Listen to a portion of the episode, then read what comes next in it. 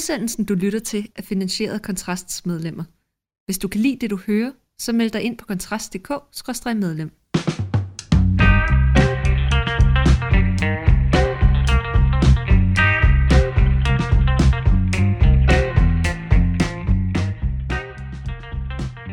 Velkommen til Byaften med Kontrast. Mit navn det er Mikkel Andersen, og i studiet med mig, der er direktør og skribent Kontrast, Rasmus Ulstrup. Velkommen til. Tak. I dag der skal vi snakke lidt om, øh, om Stor Bededag. Øh, vi har faktisk ikke ventet det tidligere, men det er jo gået fra at være sådan en af de ting, jeg tænkte var sådan en kuriositet i regeringsgrundlaget, som var sådan lidt, nå, okay, Stor Bededag. Øhm, og så til altså, at blive en virkelig, virkelig stor politisk sag. Birte Røn Hornbæk, som jo mildestal er sådan en af Venstres øh, store giganter, meldte sig simpelthen ud af partiet i går i protest mod Stor Bededag. Det var lidt noget teknisk med involvering, noget med indblanding i folkekirkens indre vilkår, øh, som jeg ikke helt forstod, men det går Birte Røn Hornbæk meget op i. Men også mere generelt er det jo blevet så sådan en altså en virkelig, virkelig stor sag, der ser ud som om, den er, den er, sådan, er ved at antage proportioner sådan en gedin, gedin ja. lortesag for, for ja, regeringen. Ja. Det er jo ret sjovt. Hvad, hvad er det, der er sket, Rasmus? Jamen, den er simpelthen eksploderet lige fjeset på dem. Altså, jeg tror simpelthen ikke, de havde forventet den. Og så må man sige, det at det er Jacob Ellemann, der står og skal, skal køre den, fordi der er jo kommet det her krav om, at enten er man med til at afskaffe store, store bededag, eller så kan man ikke være med i øh, forsvarsforlig. Og, øh, og, og, og det har vist sig ikke at være sådan synderlig, synderlig øh, hvad kalder man det, populær måde at gå til det på. Jeg snakkede med en øh, ret tæt på, på ledelsen i Venstre, som fortalte mig, at årsagen til, at det står så stejlt på den, er fordi det her det er lakmustest for, at der overhovedet er en grund til at have den her brede midterregering. Fordi jeg undrede mig lidt, da jeg snakkede med, hvor jeg spurgte, hvor, hvorfor stå så stejlt på at få afskaffet Stor Bededag? Altså, hvorfor er det lige den kamp, man vælger at, være, at gå så meget op i? Og der var svaret, at, at, at det handler faktisk ikke om Stor Bededag, det handler om, nu er det bare den, der tilfældigvis er eksploderet i ansigtet på dem. Det vil sige, det er nu, de skal vise, hvorfor de valgte at være en bred flertalsregering, nemlig ved at kunne træffe de beslutninger, der er upopulære. Det er det, der hele deres raison d'être. Hvis de bøjer sig på den her, så har de bøjet sig for hele grundlaget om, hvorfor de overhovedet skulle have midterregeringen. Så derfor så bliver det her en bekræftelse af, hvorfor at den her regering var nødvendig. Altså det er derfor, at de holder sig stedfast, og de kommer ikke til at give sig.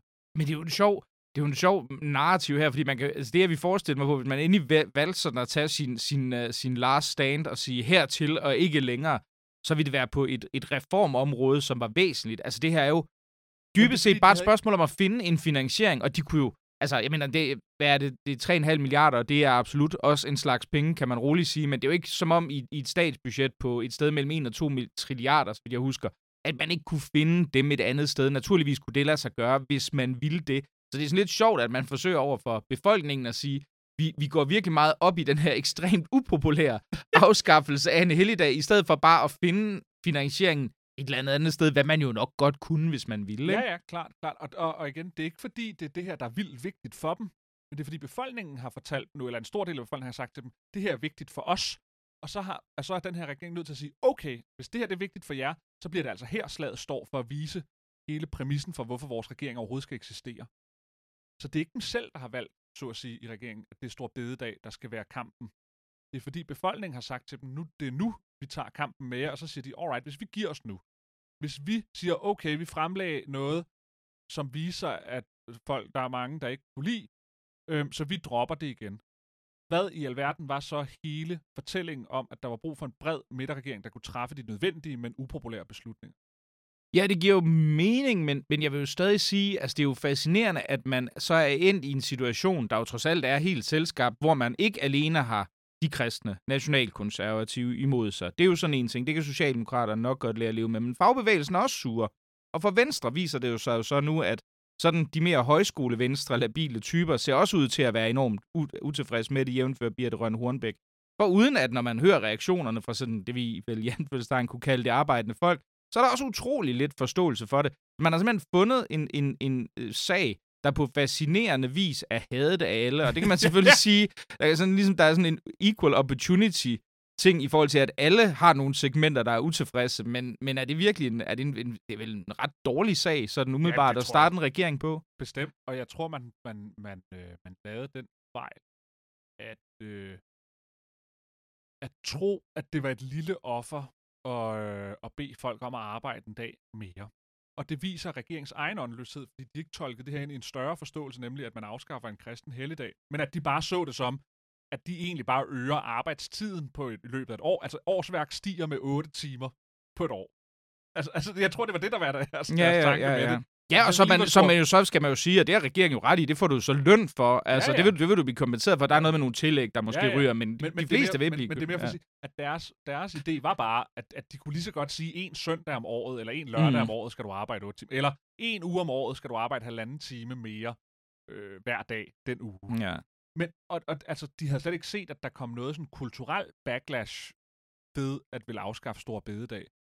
Øh, fordi jeg tror, altså, altså, de har vel bare troet, at folk var så sekulære og så ligeglade, at, at, det, at det betød ikke noget for folk. Og så tror jeg, de har und, undervurderet den strømning, der er i gang på arbejdsmarkedet hos mange mennesker og i mange brancher og andet. Nemlig, at vi øh, øh mere og mere taler om det her work-life balance, eller at det gode liv er ikke at knokle, det gode liv er at have tid til sine børn, eller det gode liv er at arbejde mindre for også at kunne være sig selv. Og der er en masse feel-good shit ja, det, i mm-hmm. den bevægelse. Men det er en bevægelse, der rammer meget stærkt, fordi at der hos mange mennesker er den her fortælling om, at vi op gennem nullerne og tierne kørte derudaf, hvor alle skulle knokle sig selv halvt ihjel, fordi det handler om at komme til tops og tjene en masse penge. På et fedt køkken. Ja, lige præcis, ikke? Øh, og nu har den vendt. Øh, man kan bare se på sådan en som ham, der Søren Skov, tidligere administrerende direktør i Mærsk, der nu er trådt tilbage. Der har mødt mange kritiske stemmer, da han sagde, at, at, at, at han har aldrig været til sine børns skolehjemsamtaler eller et eller andet, fordi han valgte at gøre karriere, fordi det synes han, man skulle. Og for 10 år siden havde folk sagt, ah fedt mand, det er sådan nogen som ham, der driver Danmark. Gid, der var flere som ham. I dag siger folk, du godeste, hvorfor har han dog valgt at vil bruge sit liv på de prioriteringer? Altså, altså så der er, der er en, en, en stor del af befolkningen, er der en, en bevægelse hen imod det der med, at vi vil arbejde fire dage om ugen i stedet for fem dage om ugen. Hele det der. Og den tror jeg måske også, de havde misforstået regeringen. Den, den trend, der ligesom lå i det, at folk vil ikke have flere arbejdsdage, folk vil have færre arbejdsdage. Men man kunne, jo- man kunne vel godt sådan være fræk at sige, for, for, for næsten præcis 10 år siden, kunne man jo få et forvarsel om, at det her kunne gå hen og blive rigtig svært. Fordi der havde vi jo øh, Helle thorning schmidt regeringen der var gået til valg på en kampagne om 12 minutter, der også var skruet sammen på en eller anden. Det var en meget, meget øh, unik Bjarne Corydon en løsning på det her tidspunkt. Det var også noget med en, en dag et eller andet Jeg sted. tror, Jeg Thor Møre, var det ikke ham, jo, var det var det, det, var det, det var det sikkert. Men den, blev også, den blev de også nødt til at pakke sammen meget hurtigt efter, ja. fordi det virkede sig selv, selv der, var danskerne ikke specielt villige til egentlig at gå ud og arbejde øh, så voldsomt meget mere. Men jeg tror, du er ret i det der med, altså der er, der er tydeligvis en eller anden tendens, som man har radikalt fejlvurderet i den her henseende, at man forventer trods alt, at et, et velstående land som Danmark, der, er det ikke, der skal vi ikke gå den modsatte vej, end hvad overenskomst øh, og, og arbejdsmarkedsudviklingen har gået de sidste 100 år. Ja, Det har været i retning af, at man faktisk arbejder, arbejder mindre, ikke? jo. Og så, og så tror jeg bare, at og det er måske også nedslående, øh, ud fra sådan et forsvarsperspektiv, at så villige er folk så åbenbart heller ikke til at, øh, at ska- skaffe de penge sammen, der skal til for at få fremrykket de investeringer i forsvaret, som de gerne vil have. Folk vil i hvert fald gerne have, folk vil gerne have, at der bliver lavet de investeringer, der skal til, men det skal sgu ikke koste dem en, en fridag. Nej, men jeg tror jo også, altså man kan jo også, man kunne jo være venlig, og jeg, jeg vil være, i nogen grad være enig, for som vi diskuterede i den blå, blå time i torsdags, virker det jo ikke som om, at danskernes offervilje, eller sådan interesse for, offerviljen er der måske i nogen grad, men i hvert fald interesse for, hvad der foregår i Ukraine, er sådan overvældende stor på den her måde. Der er man jo ret til, tilfreds med, at vi til synligheden, at vi ligger nummer chok blandt i forhold til sådan en oprustning i NATO-lande. Men, men, men jeg tænker på, der er vel et eller andet, mm, nu tager jeg, nu tager jeg sgu tråden. Jeg havde, en, jeg havde en virkelig god pointe. Jeg havde sådan, men nu har jeg glemt den, Det Rasmus. kan lytterne høre næste gang. Den kan de høre næste gang. Ja, ja, ja, ja. Nej, nej, Men nej, min, jo, nu kom, jeg, nu kom jeg i tanke om det. Min pointe var mere med, at altså, jeg tror det ikke også, der er mange, der har gennemskud. Altså det her, jo, det, er jo, det er jo sådan en kryds, jo. man har lavet, ikke? hvor det er sådan, og det kan man jo godt gøre nogle gange, hvis du laver en eller anden specifik reallokering, ligesom man engang gjorde i forhold til, nu bliver det dyrere at få et pas, fordi politiet skal have flere penge til at efterforske villaindbrud, eller hvad det nu var. Og det var jo så, så tog du pengene fra kasse A og gav dem til kasse B. Ja. Men det er jo ikke sådan, det foregår i forhold til det her. Det er jo en meget stor, det er jo meget store, ja. altomfattende reformer, og det, det er jo bare en masse penge, der ryger ned i det store statskassehul, og så er der nogen, der bliver, altså, der bliver sendt ud et andet sted, og det kan man jo selv definere. Altså, der kan du lave de kryds, du har lyst til at sige. Ja. Nej, men i virkeligheden er det, øh, hvad det hedder, er det betaler, øh, hvad det hedder, stor bededag for, som enhedslisten så kunne hæve. Den betaler i virkeligheden for, at den her arveafgift for familie Ja, og ja. drevne virksomheder, den bliver lettet. Det kunne du jo også sige med, med lige man, så man stor kan ret. altid føre pengene rundt, ikke? Man kan Ja. også sige, at afskaffe stor bededag gør, at der kommer flere penge til kontanthjælpen, men samme beløb fra kontanthjælpen bliver så lagt over i Ja. forsvarsbeløb. Ja, ja, præcis. Man altså, kan... måde kan man jo, ja. Der er jo ikke nogen lovgivning, der, der siger, at penge, hver krone opkrævet her skal gå direkte over i den her kasse her, fordi det er jo ikke, det er jo ikke, altså, det er jo ikke sådan, de sidder med forskellige konti, ligesom vi har vores opsparingskonti, og så vores madkøbskonti, og så ryger pengene direkte ind på hver de Nej, præcis. Det er jo ikke, det er jo ikke sådan, Nej. vi gør det, det sker. Men altså, jeg tror, ja, det, var, det, var, det var den gode øh, øh, redaktionssekretær Morten Ockels, der, der nævnte det her forleden. Jeg tror, vi kommer til at se, hvis de kører videre med det her, og hvis du får ret, så er det jo så er det, vi kommer til at se, når vi kommer til Stor Bededag på et tidspunkt. Altså, vi kommer til at se et væld af, af politikere, der står klar øh, til, til hvad det hedder, at vise, hvordan de sætter deres varme videre i ovnen om aftenen, fordi de ligesom holder den her, den her traditionsrige helligdag i, i, i hævd. Øhm, og, og hvis jeg skal være lidt ærlig, er der ikke også et element af noget komisk i det? Fordi det er ikke, det, jeg ved meget nødig, jeg er agnostiker og så videre, det er jo ikke, det er jo ikke nogen hemmelighed, men, men, men hvis man kigger på helligdage, altså det her det er den mest danske administrative helligdag, som der nogensinde er lavet. Det er en sammenslutning af sådan noget 12 eller 22 bønnedage, som du havde spredt ud over hele året på et eller andet tidspunkt. Der er ingen andre lande, der havde dem, eller nordmændene havde det, men guess what?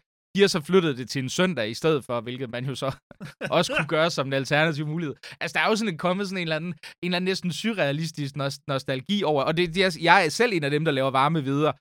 Det gør jeg så dog torsdagen før Stor Bededag, fordi det er jo faktisk der, man spiser vederne, så det kan jeg jo åbenbart godt finde ud af at gøre, selvom jeg kan fri dagen efter. Men altså, er der ikke et, et touch af noget lidt komisk over det? Det er det.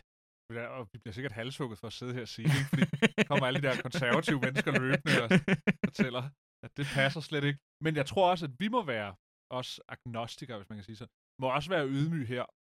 Øh, og forstå, at for mange mennesker betyder den her slags dage altså rigtig meget for dem. Men tror du, tror du det er det? Altså nu, nu jeg, jeg anerkender fuldt ud, jeg befinder mig i sådan en, en halvdefekt, øh, urban, semi-mediefolks bobleagtige ting og sådan noget, men jeg har trods alt også gået i gymnasiet, jeg tror, stor bededag, altså jeg tror da ikke engang, vi har, vi har været klar over, altså de langt de fleste, jeg, vil ikke, jeg er sikker på, at en masse af vores utrolig begavede lyttere, der sidder og hører det her, de ved præcis, at det faktisk ikke var Struense, der indførte den i modsætning til, hvad mange tror, og den, den specifikke begrundelse for, hvorfor, hvorfor man indførte bededagen, og, og øh, der også handlede om, at man ikke måtte drikke alkohol om aftenen, og alt muligt andet. Øhm, men de fleste danskere, tror du faktisk, de har den fjerneste idé om, hvad den går ud på den her dag? Nej, nej, ikke nødvendigvis. Men jeg tror, man har en idé om, hvad det betyder at have fælles helligdage. Mm. Altså, ligesom at der heller ikke nok er særlig mange, der forstår øh,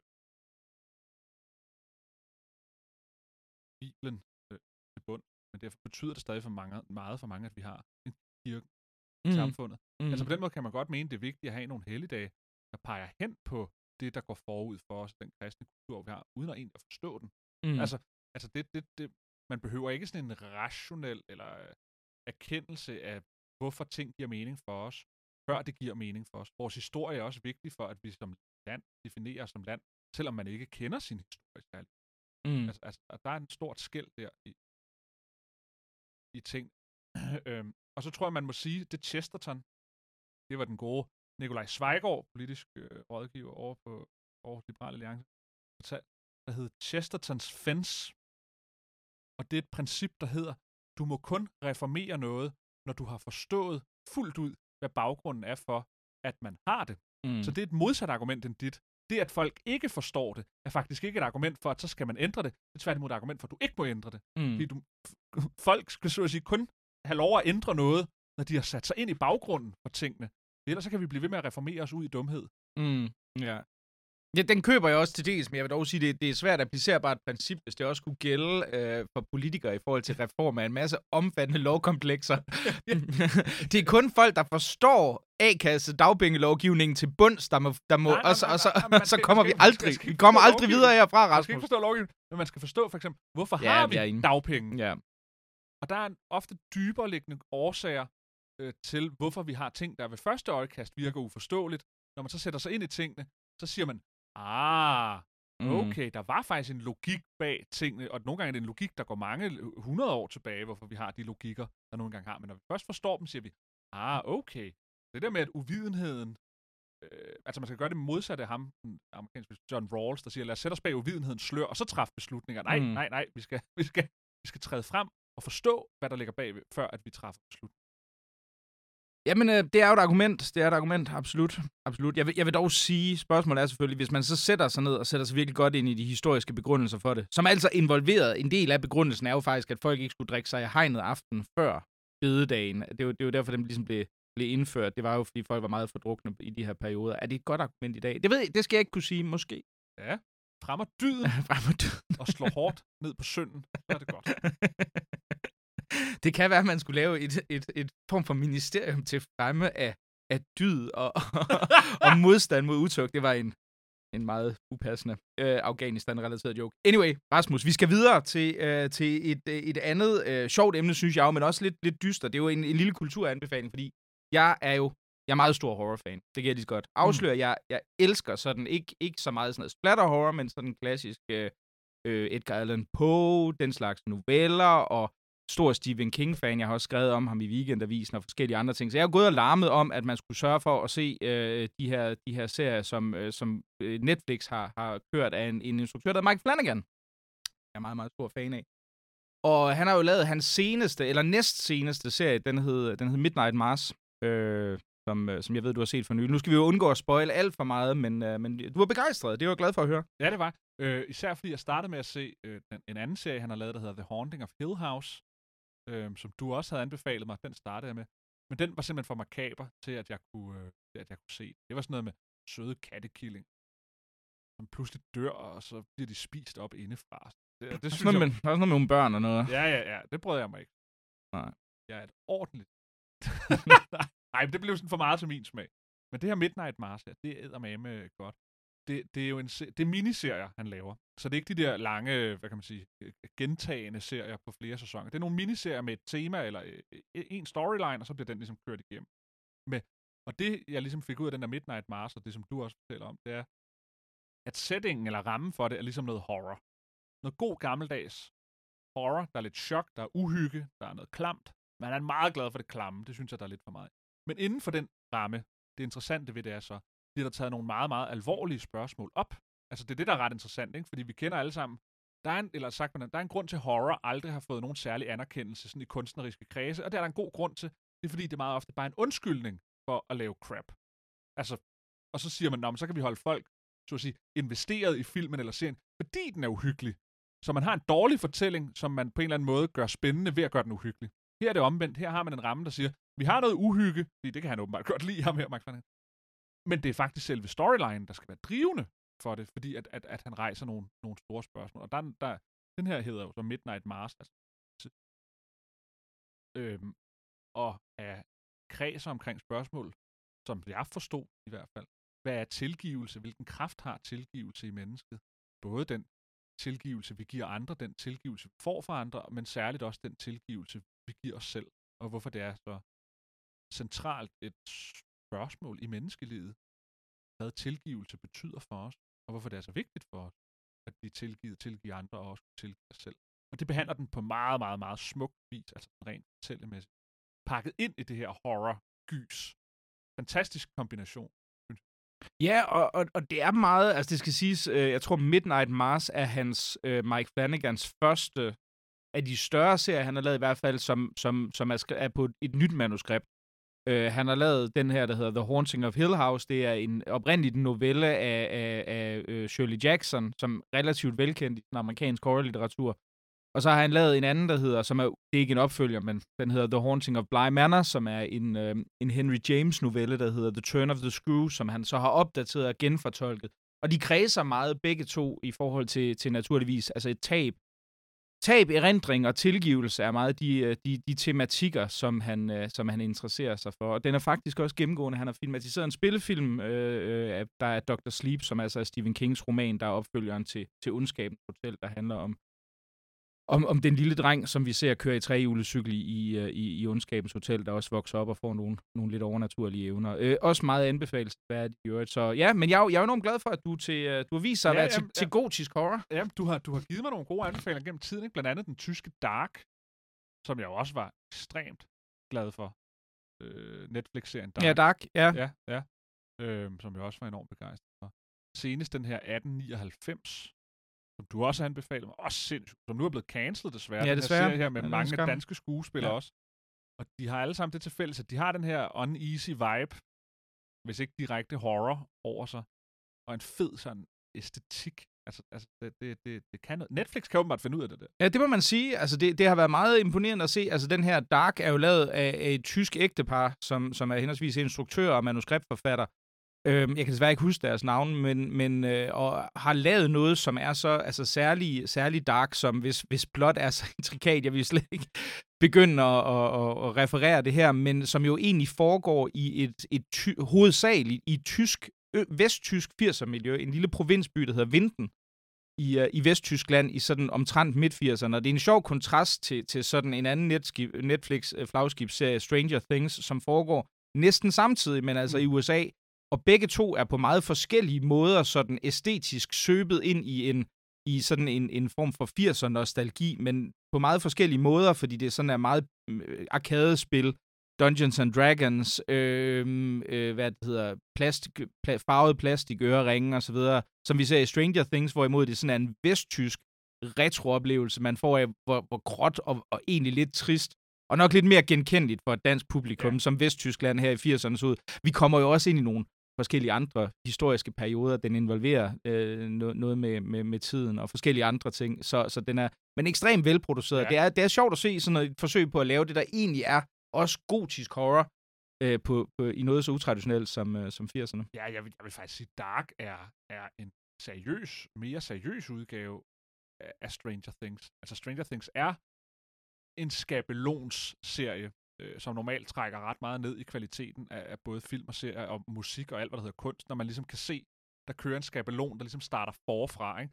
Og hver serie af The Stranger Things starter jo på en eller anden måde med at sige, hey, lad os gentage forrige sæson øh, en gang til. Ja, nu har vi et nyt monster, ja, som er ja. endnu sejere end det foregående var der ikke monster. noget, der var lagt op til eksisterede ved sidste sæson, Nej. så nu introducerer vi det bare ud af det ja. blå her. Øh, og det viser blandt andet, at man kun tænker skabelon, fordi man tænker kun én storyline frem, og så en ny storyline, og så en ny storyline. Og en ny. Hvor Dark er kunstnerisk, selv med alle måder, er bare mere helstøbt serie. Ja. Uh, altså, altså, det er en bedre serie, helt objektivt set. Dark. Ja, så bliver det noget weird sidst. Der kan man så stille spørgsmål. Men, men det er mere, det, det, jeg vil det, det er faktisk en mere ambitiøs serie. Det kan godt være, Stranger Things har et langt større budget, og det har det sikkert der. Men Stranger Things er mere Hollywood, Dark er mere kunst. Ja, det vil jeg, vil være fuldstændig enig. Øhm, men, og, og så vil jeg så, så lige afslutningsvis sige, den gode Mike Flanagan, som jo så altså har lavet øh, The Haunting of Bly Manor, Hill House og, øh, og Midnight Mars. Og i øvrigt også en, en lidt nyere serie, en lidt mere ungdomsrettet, den hedder The Midnight Club, som handler om en gruppe, gruppe unge, som, øh, som bor på et hospice. Øh, rimelig, rimelig trist ramme. Men, men den er, den er, jeg vil sige, den er også seværdig. Den er ikke helt på høj, efter min mening, på højde med de andre, men, men også ganske glimrende. Øh, men han kommer jo så, og det glæder jeg mig jo til. Det er jo, han kommer jo i løbet af 2023, den gode Mike Flanagan, med en indspilning af en filmatisering af Edgar Allan Poes roman The Fall of the House Usher, Huset Ushers fald, som jo sådan er næsten den, den quintessential gotiske horror roman om en, en mand, der, der besøger, en unavngiven jeg-fortæller, der besøger et, øh, et, et, en god ven på et slot, og det viser sig, at hans søster er ramt af en frygtelig sygdom. Hans gode ven er muligvis også mentalt forstyrret. Jeg vil ikke sige så meget andet, men det bliver rigtig, rigtig spændende, fordi Hus Oshers fald, det, det bliver ikke mere guldrendet inden for den her genre, så glæder jeg mig rigtig meget til. Og det er også på Netflix, eller hvad? Det er på Netflix også, ja, så vidt ja. jeg ved. Den er, den, den er announced. De, de, og... de er jo begyndt at, at skrue ned, så vidt man kan læse. Ikke? Altså, der, konkurrencen er så stor nu, og inflationen gør, at pengene er ikke, hvad de har været på de der streamingkanaler. Så der bliver jo cancelet serier i et væk. Øh, ja, det må man sige. Ja. Øh, HBO har jo for nylig også den Erased by Wolves, som, som, mm. som jeg var meget begejstret. Så, så det, det lader til, at det bliver svært svært at komme gennem nåleøjet, men ham der Mike Flanagan, tror jeg, han, han, han skal nok skaffe masser af ja, subscribers det vil jeg, det vil jeg tro, ja. Men de står jo med, altså man kan jo sige, de står jo i det her problem med, at mange af de der virkelig altså store flagskibsserier er jo altså helt ekstremt dybe. Race ja. by Wolves, tror jeg, jeg tror faktisk, det er en HBO-produktion, men, men, men er jo også, ja, ja, altså har jo været ekstremt ambitiøs. Er vi jo på, på ganske, som den i øvrigt også har været i forhold til Westworld og en del af de andre meget dyre øh, HBO-serier, øh, og i øvrigt også nogle Netflix-serier, The Crown eller, eller House of Cards, kunne man jo nævne som eksempel på dem. Altså det er jo, hvert afsnit er produceret med en, en production value, der svarer til en, en ret dyr spillefilm, ja, ikke? Så, ja, ja. Så, så, så det er lidt, og det, det kunne man jo godt, man kunne jo godt gætte på, at vi kommer til at se, og det synes jeg allerede, der er optagter til, at vi kommer til at få mere reality for vores, øh, for vores streaming-kroner, fordi det er, det er nemt at producere, det er relativt billigt, og, øh, og, og hvad det, det har virkelig, virkelig, virkelig mange seere, hvis du laver et eller andet med I don't know, X on the Beach, eller hvad det er. Jeg, jeg har ikke set så mange af Nej, dem. men altså problemet er jo bare, at det gælder for alt. Der, hvor pøblen bestemmer, bliver kvaliteten dårlig. Og derfor er det jo godt, at pøblen intet, intet bestemmer her på Kontrast, hvor jeg vil sige tak, fordi du lyttede til Fyraften med Kontrast med mig, Mikkel Andersson og Rasmus Hulsbuk. Øh, og som altid, hvis du ikke har meldt dig ind, så spørg for at gøre det på kontrast.dk-medlem. Så vil jeg bare sige tak, fordi du lyttede med.